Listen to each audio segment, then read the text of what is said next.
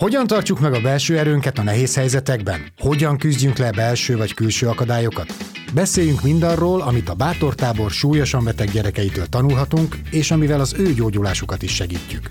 Ez a Felhők felett, a Bátortábor podcastja belső békéről, lelki egészségről, bátorságról. Mert a felhők felett mindig süt a nap. Sziasztok, ez itt a Felhők felett, a Bátortábor podcastja Tüske Ferenccel, Vargyas Lottú Juliskával, Scheiring Istvánnal, az MTA doktorával, evolúcióbiológus, tudományos tanácsadó, és nem mellesleg a Bátortábor önkéntese, valamint Stuffbíró Balázsral, összeomláskutatóval, a Mély Adaptáció Mozgalom magyarországi képviselőjével. Második része ennek a beszélgetésnek, aminek az első részében arra próbáltunk választ kapni, hogy mi és milyen módon változik, avagy összeomlik gazdaság, társadalom, az életünk mennyire mondjunk a búcsút annak az életnek, amit most jónak vélünk. És hát azt gondolom, hogy számomra nagyon vélemény győzött, hogy sokkal nagyobb mértékben fog változni az életünk, mint ahogy azt most elképzelni merjük, vagy ahogy elhisszük. Mert elképzelni merjük, nézünk apokaliptikus filmeket, tehát erre vannak példák, és hogy ami nekem még ilyen nagy kérdőjel, és saját magam, családom, gyermekeim miatt nagyon mélyen foglalkoztat, hogy mekkora lesz ez a koppanás, hogy meddig megyünk a mélyére, hogy az idealisztikus, vagy naív én nem győz, vagy a realisztikus, vagy pessimista, hogy mennyire hiszek az emberben, tehát hogy hova fogunk eljutni. Nem tudom, hogy erről tudunk-e még beszélgetni, mert nagyon érdemes lenne beszélni, hogy na de akkor hogyan tovább. Hogyha a koppanásról nem azt hiszük, hogy vége mindennek és kipusztult az emberiség, hanem hogy valami marad környezetből, belőlünk, akkor hogyan tovább. Illetve meg abban az időben, a kopp időszakában mit érdemes. Meg addig csinálni. Mi lesz? Igen. Hát addig megyünk, lopog a hajunk. Felsoroltátok mindent, amit érdemes. Ha már mély alkalmazkodásról van szó, akkor a Jem Bendell nevezetű professzor, aki 2018-ban írt egy rövid, de elég nagy hullámokat kavaró tanulmányt, és ő indította el a mély alkalmazkodást. Tőle két ilyen kulcsmondatot szoktunk idézni. Az egyik, hogy az összeomlás elkerülhetetlen, a katasztrófa valószínű, a kihalás lehetséges. Mert itt valóban esélyekről van szó, lehetőségekről van szó, trendekről van szó, folyamatokról, irányokról, és hogy melyik milyen valószínűséggel következhet be. De hát ha kötünk utasbiztosítást azért, mert és önálló döntésünkben nem kötelező, mert külföldre megyünk és ellopják le a csomagunkat, akkor nem lenne érdemes megtenni, amit megtehetünk arra az esetre, hogyha az életünk alapvetően megváltozik. De a másik ilyen mondat, ha már itt a lehetőségek felé elvezünk Jem Bendelltől, hogy teszem, amit tudok, ott, ahol vagyok, azzal, amim van. Persze ehhez tisztában kell lennünk, hogy azzal, hogy hol is vagyunk és mink van, de én személy szerint úgy gondolom, hogy ennél sokkal többet nem is lehet elvárni az emberektől. Mindenki ismer valakit, és mindenki ért valamihez. Tehát tudunk tenni, ha akarunk, de az is igaz, amit a múltkori adásban elmondtál, hogy amíg nincsen a nyakunkon a kés, és amíg nem kell, és még nem leszünk rákényszerítve, addig a többség nem is fog. De bármit is teszünk, mert valójában majdnem mindegy, hogy mit teszünk, de az emberi psziché számára szükséges ez, hogy valamit csináljon. És az a tapasztalatunk, hogy nagyon sokszor az embereket már a gondolkodás is megnyugtatja. Tehát lehet, hogy még nem kezdett el ezt meg azt csinálni, de úgy végig gondolta, hogy hát ezt már akkor úgy fogom, hogy azt meg beszerzem, ezt meg oda teszem, és már ettől megnyugodott. Már pedig, ha valamitől tartunk ennek az egész folyamatnak a kifejlésében, és nem tudni mikor, nem tudni hol, nem tudni hogyan, nem tudni milyen mértékben, de amitől igazán tartunk, és erre hívta fel a figyelmet Bendell professzor is, az a társadalmi összeomlás folyamata, ami egyébként az összeomlás folyamata, amit inkább vegyünk hanyatlásnak, vagy egy felgyorsult hanyatlásnak, tehát események sorozatának. Ugye múltkor beszélgettünk a Seneca görbe lefelé tartó ívéről, hogy ez milyen szögben tart lefelé, az nagyon sok mindenen túl, majd rajtunk is múlik, de inkább egy színusz görbének képzeljük el, ahol egyre rövidebb időre, egyre kisebb mértékben, de nyilván lesznek felívelő periódusok, ahol na most összeszedtük magunkat, akkor szaladjunk nyaralni. De alapvetően a folyamatok és a trendek, az irányok azért kivehetők, de jó esélye nem arról van szó, hogy lemegy a roló, hanem az a fajta életmód, amit mi tök természetesnek veszünk, pedig ez, tehát, ha valami, akkor ennek a szónak az ellentéte igaz rá. Abszolút életellenes, abszolút természetellenes, és ez a fajta totális nonsens, hogy éhes vagyok, egyet gondolok, kettőt kattintok, azt itt van. Tehát ilyen nincs, és nem is lesz sokáig. De a legfontosabb, amit tehetünk, én úgy érzem, azt, hogy ezt az egészet mentálisan próbáljuk feldolgozni, mert én hiszem személy szerint, hogy bárki hozhat az életével kapcsolatban bármilyen döntést szabadon, kevésbé ha szülő. És az nem jó vagy rossz, hanem az övé. De ez csak azon az alapon teheti meg hitelesen, ha őszintén szembenézett a valósággal, és az alapján dönt így vagy úgy. Mert hogy a folyamatok kibontakoznak majd a szemünk előtt, úgy egyre többen fognak hozzánk fordulni kétségbeesve kérdéseikkel. És hogy akkor hányan leszünk, akik támaszt jelenthetnek a másiknak, hát az kulcsfontosságú lesz. Szembenézni a valósággal, nekem ez, hogy evolúciós szempontból ez mennyire képessége az embernek, mert a saját valóságunk mindig valami, tehát millió egy valóság van. Tehát, hogy mennyire tudunk jó válaszokat adni.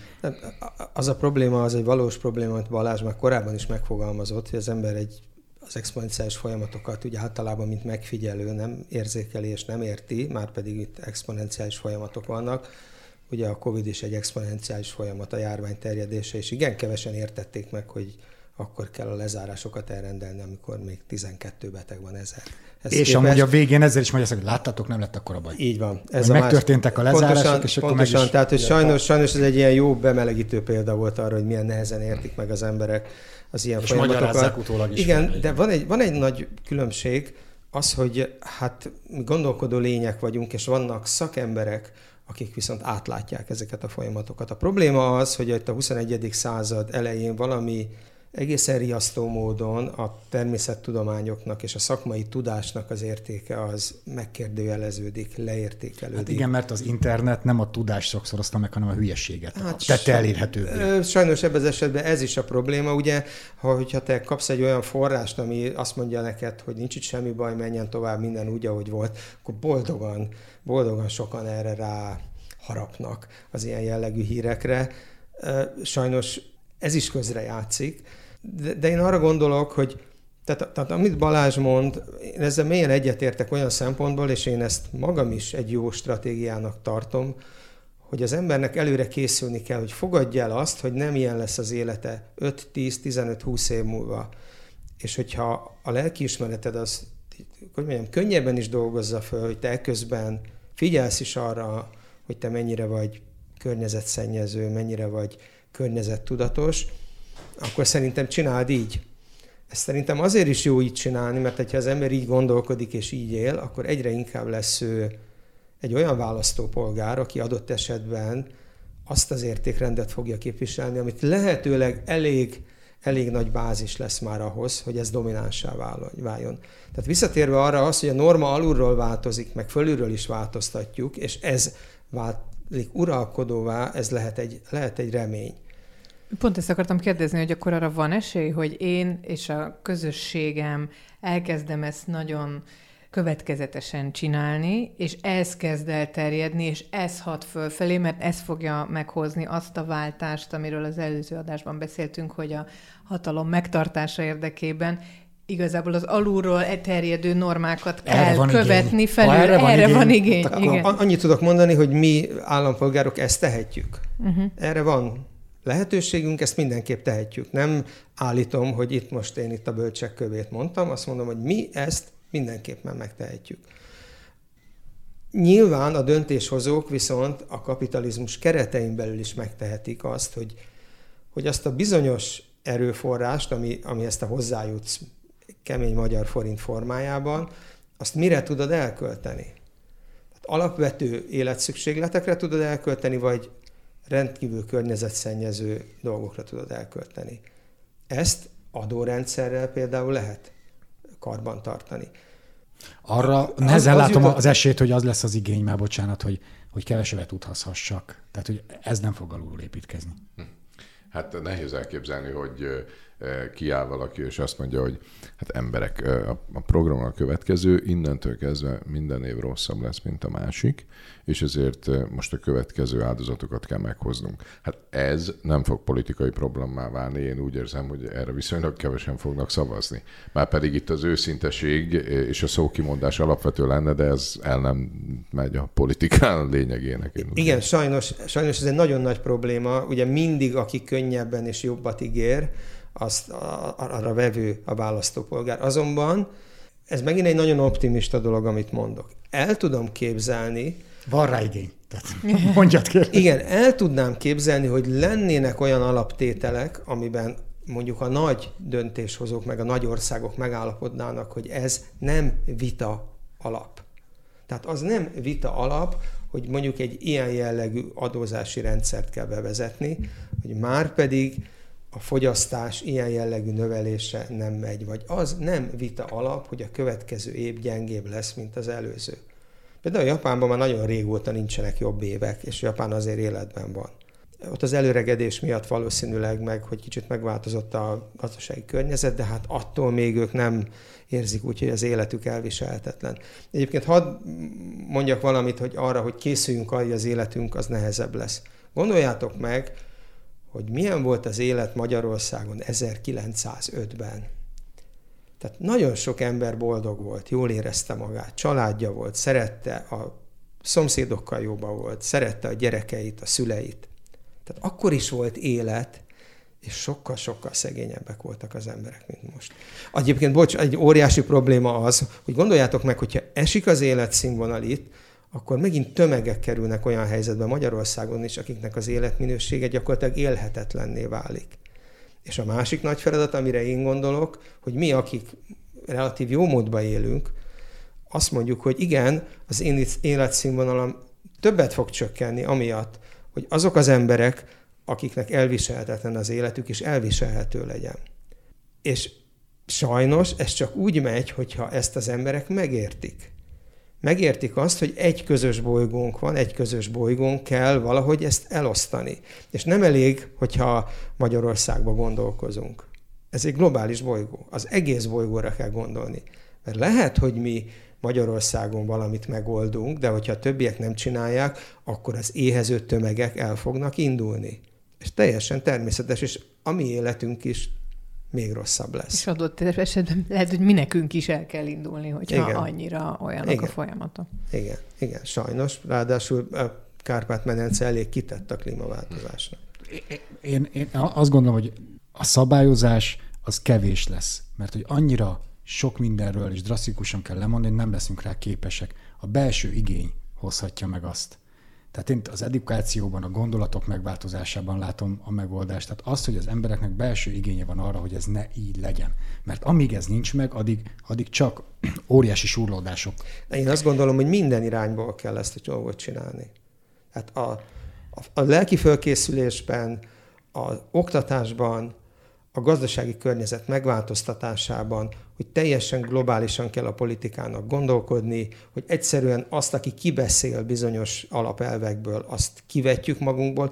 Ma már az teljesen elfogadott, nem a demokratikus világ, hogy vannak bizonyos dolgok, amit nem lehet átlépni, nem? Tehát a rasszizmus nem lehet átlépni például.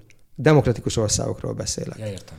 Tehát ezt nem lehet átlépni. Ugyanúgy lehet, hogy 5 év múlva nem lehet átlépni azt az elvet, hogy az egész bolygón az erőforrásokat úgy kell elosztani, hogy a minimum az mindenkinek jár.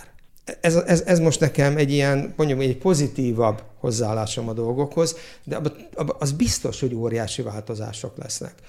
És biztos, hogy az életszínvonalunk, az úgy fogjuk érezni, hogy hanyatlik. Igen. De az is vicces, hogy itt ülünk, és valószínűleg én vagyok a legidősebb, és én emlékszem arra, hogy milyen volt az életünk, amikor én gyerek voltam, mennyivel szerényebben éltünk úgy, hogy én egy viszonylag jól kereső családból származom, és nem emlékszem arra, hogy én ettől boldogtalan gyerek lettem volna. Egy pillanatig se. Sőt. Tehát akkor, amit személyesen, tehát van olyan rész, amiben én döntök, nyilván kell hozzá tudás, de van, amit én magam tehetek, és közvetve tudok a nagyobb dolgokba beleszólni, ha egyáltalán. És akkor hogyan tudok adaptálódni? Mit tehetek én? Hogyan, mire tudok támaszkodni? Mi ez a mély adaptáció? Hát, mielőtt erre rákanyarodok, azért muszáj itt közbevetni, hogy oké, megszavazzuk, és akkor most eltekintünk attól, hogy az a politikus is ember, és olyan típusú ember, mint amiről múltkor beszéltünk, hogy ő a hatalmat akarja, és ezért mindent megtett. És feltételezzük, hogy a zöldség és minden egyéb az nem egy eladhatóságot elősegítő máz. De ahogy az előbb István mondta, ő is a kapitalizmus keretein belül tud operálni, mert azt egyszerűen nem fogja felvállalni senki, nem úgy egy mindennapi ember, de politikus, meg egy döntéshozó, pláne nem, akinek ugye egy demokratikus rendszerben minél több embert boldoggá tegyek, sikerén múlik hát a jövője. Egyszerűen nem, a kereteken kívül nem lehet mozogni. És azt a fajta életszínvonalbeli váltást és változást, amire valóban szükség lenne, azt nem lehet úgy megtenni, hogy az ne járjon olyan léptékű változással, amit az emberek lényegében az életszínvonalok, az életmódjuk gyors elvesztésének, tehát egyfajta gyors összeomlásnak éljenek meg. Hát nézzük meg Venezuelát, meg számtalan egyéb példát tudunk mondani. Abban egyetértek, hogy majd egyszer, és akkor most eltekintünk attól, hogy mit jelent ez a plusz 1, 2, 3, 4, 5 Celsius fokos globális átlaghőmérséklet emelkedés, de majd egyszer, ha a körülmények megnyugszanak újra, és egy egyszerűbb struktúrába állunk át, mert az összeomlás valójában azt jelenti, egy komplex struktúra viszonylag gyorsan mozdul el egy sokkal egyszerűbb kialakulás felé. Természetesen ez sok következménnyel jár. De amíg oda eljutunk, az egy rendkívül fájdalmas út lesz, és lehet, hogy egyébként a külső dolgok tekintetében sokkal szegényesebb lesz az életmódunk, de a belső értékek tekintetében, ahogy én is emlékszem még, hogy milyen volt a 80-as években a gyerekkorom, nem volt az rossz, sőt, élményekkel teli volt. De akkor abban voltunk, és többről álmodoztunk. Teljesen más ezt az utat megtenni, mint fordítva. Mentálisan az embernek, ugye, hát mindenki sztahanovista, ez nekem már van, hát akkor ez alap. Tehát innen már nem mozgunk visszafelé, de ha muszáj lesz, akkor az egy trauma lesz, és amikor nem egy embert, vagy két embert ír trauma, hanem egy közösséget, vagy egy óriási közösséget, lásd nemzet, vagy globális megközelítésben, hát annak ne is ecseteljük a következményeit.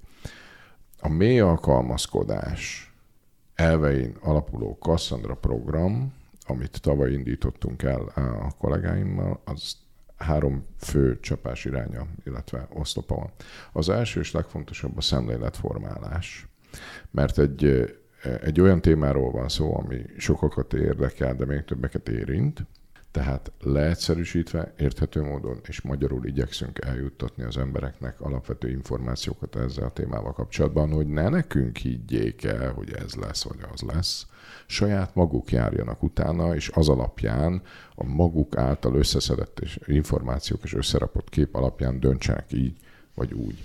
Ez ugye nagyon sok ember megnyom egy idő után, és akár depresszióra is hajlamosíthat. Itt jön be a mély alkalmazkodás, aminek az a lényege, hogy egy kicsit pátyolgassa az embereket, és egy olyan biztonságos teret nyújtson, ahol nem fogják kifilézni az illetőt, ha erről beszél, és ahol az emberek egymásnak elmondhatják, megoszthatják a kétségeiket, a kérdéseiket, a gondolataikat ezzel a témával kapcsolatban. Ez egy folyamat. A gyász, ugye a Kübler-Ross féle gyászfázisokon megy végig, a tagadástól kezdve az ember egészen a megbékélésig. Ugye a másik 2 pillére az egyéni, illetve közösségi alkalmazkodás és felkészülés, a másik pedig a szervezeti. Mert az életünk kereteit szervezetek alkotják. Ezek közmegegyezésen alapuló, megfoghatatlan dolgok, nem tudom elfenekelni az Európai Uniót, attól léteznek, hogy a bennük lévő emberek közmegegyezés alapján annak tekintik őket. Na most, ha reziliens szervezeteket szeretnénk, az csak úgy lehet elérni, ha benne levő emberek ellenálló képességét javítjuk, tokától bokáig az egész szervezetben, mert a létérdekünk, akármilyen is ez a rendszer, amit építettünk, hogy a lehető legtovább működjön és fennmaradjon, és próbálja javítgatni önmagát. Tehát attól függően, tehát a kimenetben ugye a mély alkalmazkodás után már van egy lelki ellenálló képességgel rendelkező ember, és azt mondja, mit csinálják, akkor egyfajta étlapot kínálunk, hogy merre szeretne indulni, ő egyén, közösség, szervezet, és mi érdekli jobban, mert ez is egy teljesen szubjektív dolog. A belső mentális felkészülés és alkalmazkodás lehetősége, vagy a külsőé. Tehát ha a társadalmi összeomlástól vagyunk betolva leginkább joggal, akkor amitől igazán félünk, az a bizonytalanság és a káosz. Öreganyám mindig azt mondta, ő mindkettőből végigcsinált kettőt, hogy fiam, 100-szor inkább háború, mint forradalom. És ez alatt azt értette, hogy a háború akármilyen szörnyű is, de valamilyen logikai szabályrendszer alapján működik, még a forradalomban semmit nem lehet tudni, hogy mi történik, mert totális a káosz. Itt is ettől tartunk. Na most a káoszt pánikban esett emberek tömege okozza, akik találják magukat egy helyzetben, azt se tudják, merre vannak arca, mi történik, hogy kerültek ide, mi lesz, most mit kell csinálni, és egy ilyen kétségbeesett, érzelmileg felhevült helyzetben rendkívül fontos kérdésekben hoznak, tehát az ő saját, a szeretteik, meg a környezetük életét is befolyásoló rendkívül fontos kérdésekben hoznak jellemzően rossz döntéseket.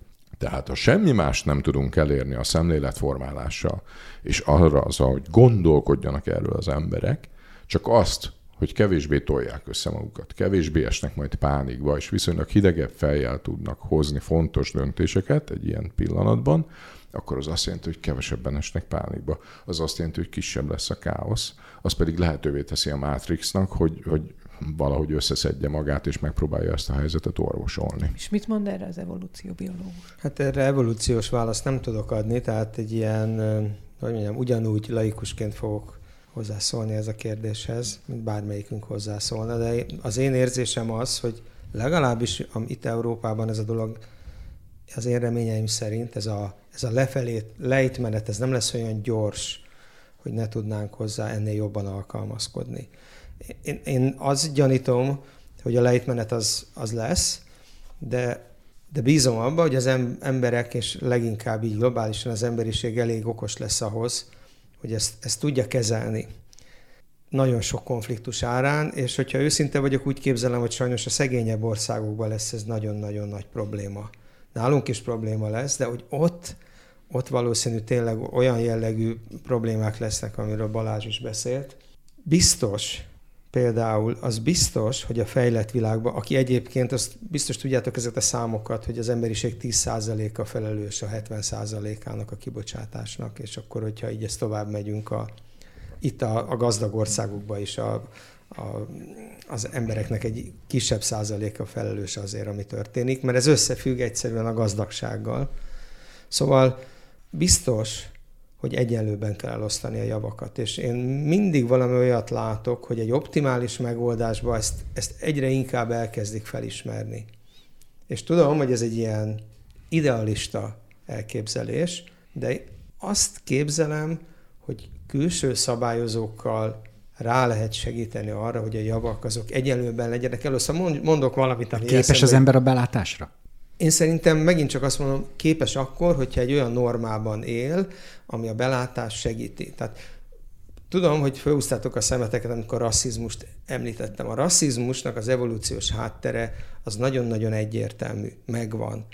Ugye az a csoporton kívül levőség, aki kívül van a csoporton, és ez látható is, mert külső jelei vannak, máshogy beszél, más akcentusa van, máshogy néz ki, akkor csoporton kívül van, azzal szemben ellenséges vagyok. De azért ezt a modern társadalom kezelni tudta, egyszerűen úgy kezeli, hogy máshova definiálja a csoportot. Tehát lehet a csoportot oda definiálni, hogy azok, akik nem tudom, ilyenek, de lehet azt mondani, hogy ja, azok, akik ilyenek, ilyenek, meg ilyenek. És ez nagyon rajtunk múlik, hogyha mi máshova definiáljuk, akkor másokkal fogunk együtt érezni. Tehát én szerintem ebben az irányban tudunk nagyon gyorsan változni. Nyilván ehhez szándék kell. Tehát akarat kell, megint csak döntéshozói akarat is kell. Tehát igen, ezt is látom, hogy ez is egy csapdahelyzet, mert mindig ki lehet aknázni az embernek a sárkányfog oldalát is. mindig ki lehet aknázni. És ezt sokan meg is teszik. Meg kevésbé kell hozzá gondolkozni. Kevésbé, igen, ez mindig egyszerű válasz. Mindig... De nem kell, szerintem az ugyanannyira kell gondolkozni, csak biztonságosabban működik. A félelem az egy zsigeribb, és szerintem evolúciós szempontból is alapvető. Persze. De az alkalmazkodás is az. Igen. De ahhoz már kell plusz munkatárs, hogy félek, és a félelem miatt teszek meg lépéseket, azt szerintem egy alapvetőbb reakció és zsigeribb működési modell, igen, mint amikor pont... vágyak, meg elvek. De pont arról beszélünk, hogy a félelem miatt kéne megtenni lépéseket, és arról beszélünk, hogy milyen lépéseket teszek meg, az nem csak mindegy. Hogy a félelem mi? Mi a félelme? Milyen félelmet táplálnak belém? Hogy a másik fajtól, a másik ország embereitől, vagy más színű emberektől félek? Tehát mi az a félelem, amire válaszokat adok, vagy az összeomlás? Itt azért a félelmet nagyon el kell különíteni a szorongástól. Ugyanúgy, ahogy egyébként, és ez kulcskérdés ezzel a problémakörrel kapcsolatban, az igényeket is nagyon el kell különíteni a szükségletektől. Itt óriási a különbség. Én mindig elmondom, hiteltelen vagyok a kérdésben, mert nem vagyok szülő. Mégis azt gondolom, hogy egy gyereknek nem sok mindenre van szüksége ahhoz, hogy boldogan nőjön föl. Száraz, meleg helyen tudjon aludni, az alatt értem a biztonságot is, legyen mit ennie, innia, és szeressék. És alapvetően nem gondolom, hogy bárki emberfiának ennél többre lenne szüksége. Hát igénye, az lehet. Na most itt a javak egyenlő eloszlása... Egyenlőbb eloszlása, igen. Tehát ez egyszerre, ez egy science fiction népmese.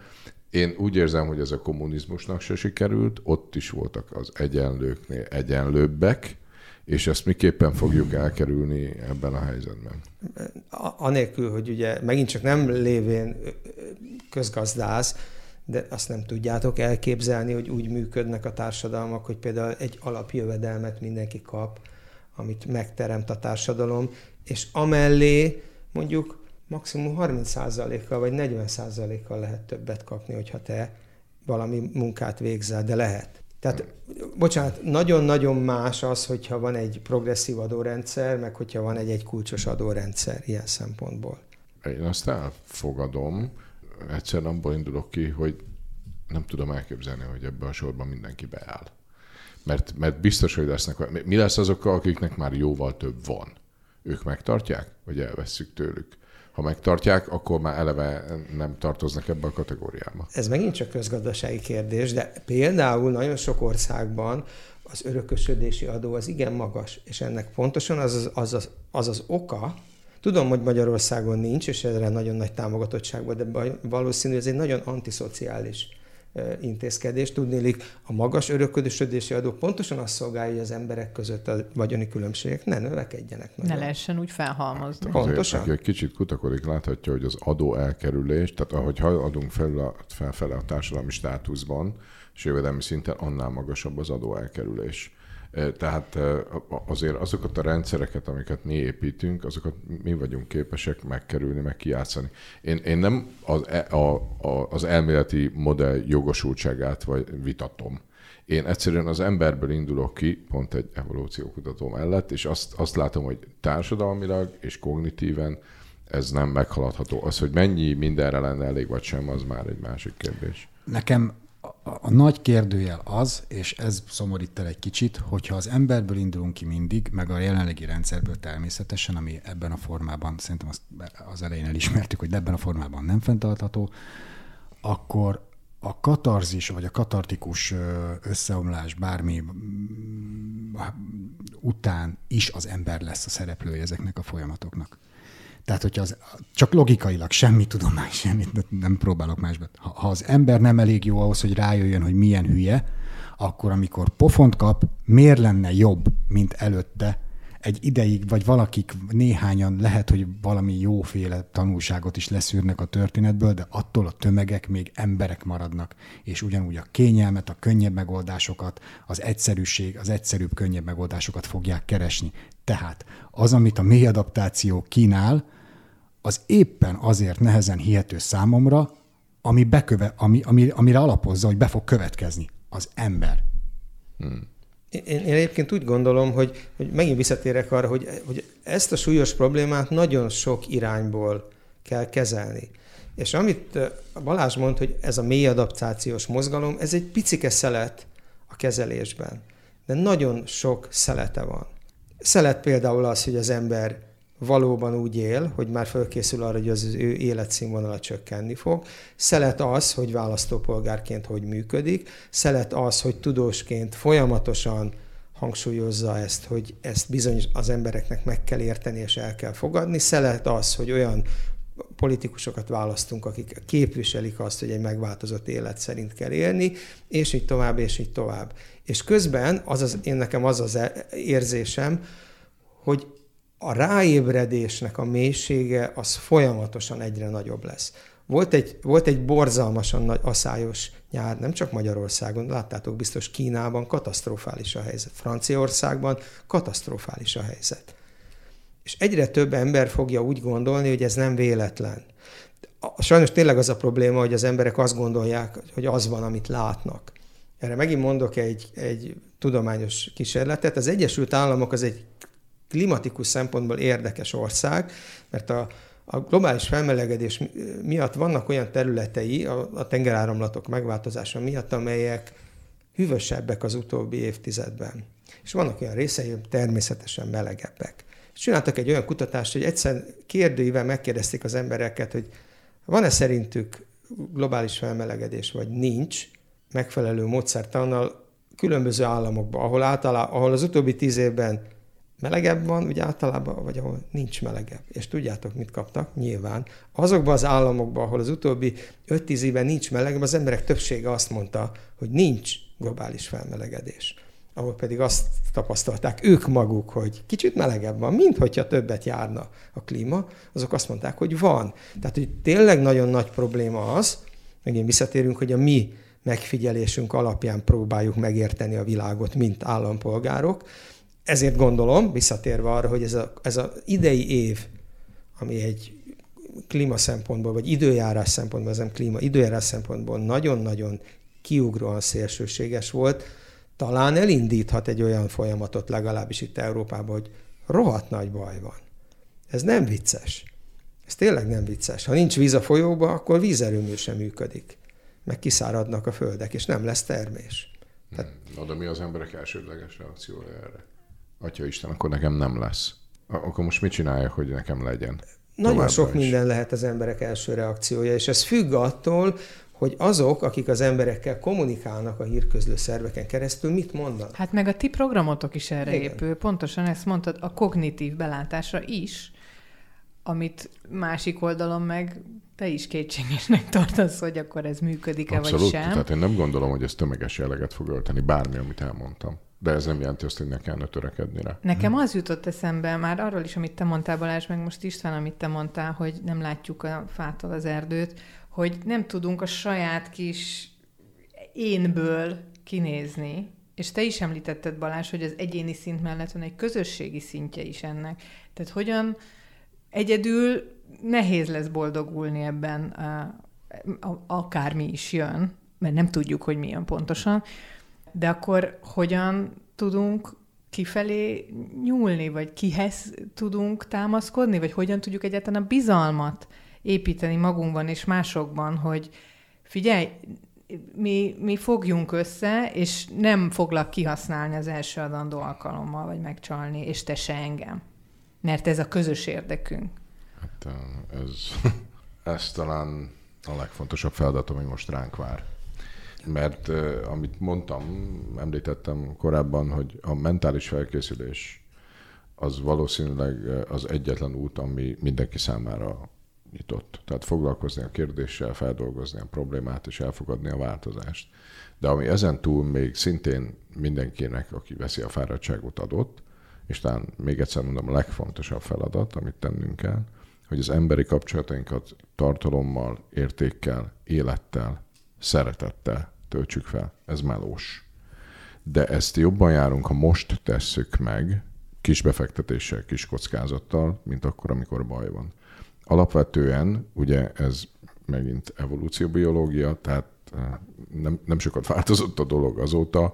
Nekem az a fontos, aki a közvetlen környezetemben van, aki a hozzátartozóm, aki hozzám közel áll. Ahogy ez a gyűrű, ez távolodik, úgy egyre kevésbé releváns az az illető. Ne, nem, nem, nem könnyű, maradjunk abban, nem könnyű évtizedeket átugrani. Tehát nem, egyszerűen az esetek döntő többségében nem lesz közöttünk egy olyan mély kapcsolat, akármennyire is egy hullámhosszra kerülünk, mint hogyha együtt nőttünk volna föl, vagy együtt lettünk volna gyerekek. Ezért érdemes ebbe az irányba indulni, de most kialakítani azt a kapcsolati hálót, azt az emberi gyűrűt körülöttünk, akikre adott esetben egy rosszabb helyzetben is számíthatunk. Ez jelenleg szerintem az egyik, hát ez természetes, mert olyan közösségeket kell alakítani, hogy képesek megtartani a tagjukat. Én egy csodálatos fotót láttam, kisiskolás gyerekekről voltak, hogy 30-an legalább, vagy 40-en, és mindegyik egy cérnát fogott, vagy ilyen fonalat, egy kézzel tartott egyet. És egy ilyen kis szivárványszerű kis kör szélén álltak, és a kör közepén pedig egy fiú állt a metszés pontjába a fonalaknak, 20 cm magasra a földtől, és mindenki csak egyetlen egy cérnát fogott, és képesek voltak megtartani. A fonalakon állt. És mindenki csak két ujjal fogta. Ez egy csodálatos szinonimája annak, hogy képes a közösség megtartani az egyént, amit természetesen az egyénnek is megvan a feladata. De ha ezeket akkor akarjuk kialakítani, amikor már baj van, az egy egészen más dimenzió lesz, mint amit most tudunk tenni. Természetesen akkor és utána is ki fognak alakulni a szükség nyomására, de most én úgy érzem, hogy a legfontosabb, amit tehetünk, hogy elindulunk egymás felé, és elkezdünk emberileg kapcsolódni a másikhoz, és én látok, mert nagyon sokan keresnek meg ez ügyben, ugye mindenki költözni akar tanyáron, meg vidékre, meg költözünk össze. Tehát elindult egy tendencia abba az irányba, hogy az emberek keresik egymást. Én itt vagyok, én csinálom, ki akar velem jönni. Hát ennek a kimeneteléről már beszéltünk korábban. De ezért érdemes úgy válogatni össze az embereket, akikkel legalábbis úgy érezzük, hogy egy megváltozott helyzetben, rosszabb körülmények között is számíthatunk egymásra. És itt jön be az, amit mondtál, nem mindegy, hogy hogyan definiáljuk a csoportot. Igen, egyébként az jutott közben eszembe, hogy valószínű az igazi különbség a kettőnk szemléletében az, hogy én úgy érzem, hogy Balázs elsősorban arra fókuszál, hogy az egyének lelkileg hogyan dolgozzák majd azt föl, hogyha összeomlik ez a ma ismert civilizáció. Én meg folyamatosan arról próbálok beszélni, hogy mi kell az, hogy ez az összeomlás ne legyen nagyon drasztikus, és ne legyen nagyon gyors, hogy legyen idő adaptálódni. Tehát ilyen szempontból azt hiszem, hogy én egy picikét optimistább vagyok, vagy legalábbis optimistább irányba közelítem meg. De egyébként ez nagyon érdekes dolog, ugye, mert pontosan Balázs mondta, és ez valóban így van, az ember a közvetlen környezetét érzi először a legfontosabbnak. De az, hogy meddig terjed az, hogy kikkel vagyunk szolidárisak, az nagyon-nagyon gyorsan változtatható az embernél. Ugye gondoljátok meg, hogy a 19. századig ez a nemzetfogalom, ez nem létezett. Hát mindenkinek addig terjedt, hogy a falu volt, meg a kis közösség számított, csak nem is értették, de elég gyorsan kialakult a nemzetfogalom és a nemzet tudatérzése. És mondok ezzel kapcsolatban egy talán úgyis annyi szomorú dologról beszélünk, egy kicsit vidámabb vagy viccesebb példát. Nem emlékszem pontosan, talán 2009-ben vagy 2010-ben volt egy téli olimpia, most én sajnos ezeket nem tudom pontosan, de a kettő év közül valamelyik, amikor az egyik internetes portál, mindegy, hogy melyik, kitalálta azt, hogy úgy fogja közvetíteni a téli olimpiát, mintha az osztrák-magyar monarchia létezne. Tehát, ha egy krakói sífutó első lett az olimpián, akkor a mi Marta Kovászkánk nyert. Vagy hogyha egy síugró harmadik lett, egy osztrák, akkor az a mi Schlienzauer Tamásunk volt, és még ráadásul ezt a monarchiabeli szövegezést is visszahozta. Óriási sikere volt. Kiderült, hogy az monarchia az éremtáblázaton az első háromban van folyamatosan. Hát úgy, hogy a magyarok ugye természetesen hát akkor még egyáltalán szó se jutottak. És az emberek, akik kommentelték ezt, mindenki teljes csodálattal nézte, hogy ez mekkora ötlet, hogy milyen jól érezzük magunkat. Pedig csak ennyi kellett, hogy átdefiniálták azt, hogy meddig tartozik az, ami mi vagyunk. De el tudjátok képzelni, hogy ezt lehet szélesíteni. Én el tudom képzelni azt, én ilyen optimista vagyok most, hogyha ezt ki tudjuk úgy szélesíteni, hogy együtt tudunk érezni azzal az emberrel, aki egy ilyen nehéz helyzetben még nálam is rosszabbul jár, és tudom, hogy ő van, mert a csoporttagjává van definiálva. Milyen alapon nem csoporttag az, aki Afrikában él ilyenkor? Fura dolog ez, nem? Ráadásul mi vagyunk az, akik őket ilyen nehéz helyzetbe hozzuk elsősorban, a mi jólétünkkel. Tudom, hogy ez egy naív dolog, és tudom, hogy könnyű kijátszani. Csak úgy érzem, hogy eljuthatunk oda, hogy az ennek a kijátszása mélyen etikátlan lesz. Én drukkolok. Hogy én is drukkolok. Én azért vagyok most egy kicsit jobb hangulatban vagy állapotban, mint ahogy ide érkeztem, mert személyes példákkal kezdtük.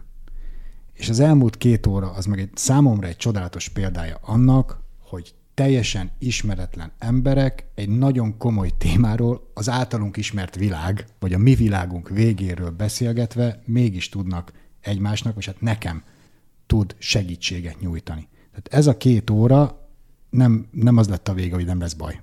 Nem az lett a vége, hogy könnyű lesz, sőt. Tehát még részletesebben látom. De nekem azt az élményt hozta, hogy én most jobban érzem magam. Azért, mert volt egy közösség, ahol erről egyszerűen csak szellőztetni, beszélgetni, gondolkodni lehetett. És én hiszek abban, hogyha az emberek rájönnek, hogy ezek a közös élmények értékesebbek, mint a személyes örömök, gyönyörök, vagy legalább annyira értékesek tudnak lenni, akkor nem egy egymást kaszabolós és kirablós és gyilkolós és megerőszakolós jövő lesz, hanem egy nehézségek során nagyon komoly küzdelmek árán, de együttműködés és ennek örülős jövő elé nézhetünk. Hogy aztán mekkora lesz a kop, azt majd meglátjuk, mert jósolni főleg a jövőre, ugye, ahogy azt mondta Balázs, nagyon nehéz. De én személyesen hálás vagyok nektek ezért a beszélgetésért, mert kicsit enyhítette azt a szomorúságot, amivel leültem ide. Köszönjük szépen Scheiring Istvánnak és Stuffbíró Balázsnak, hogy velünk tartottak ebben a 2 részben. Szeressétek egymást, ismerkedjetek, tudjátok, ismerjétek a szomszédaitokat. Hát ez volt hát a Bátortábor podcastja, a Felhők felett Tüske Ferenc. Vargyas Lottú Juliskával. Sziasztok! Sziasztok! Tartsatok velünk legközelebb is. Könnyebb témát választunk. És vigyázzatok egymásra. Sziasztok! Ez volt a Felhők felett, a Bátortábor podcastja belső békéről, lelki egészségről, bátorságról. Várunk 2 hét múlva is.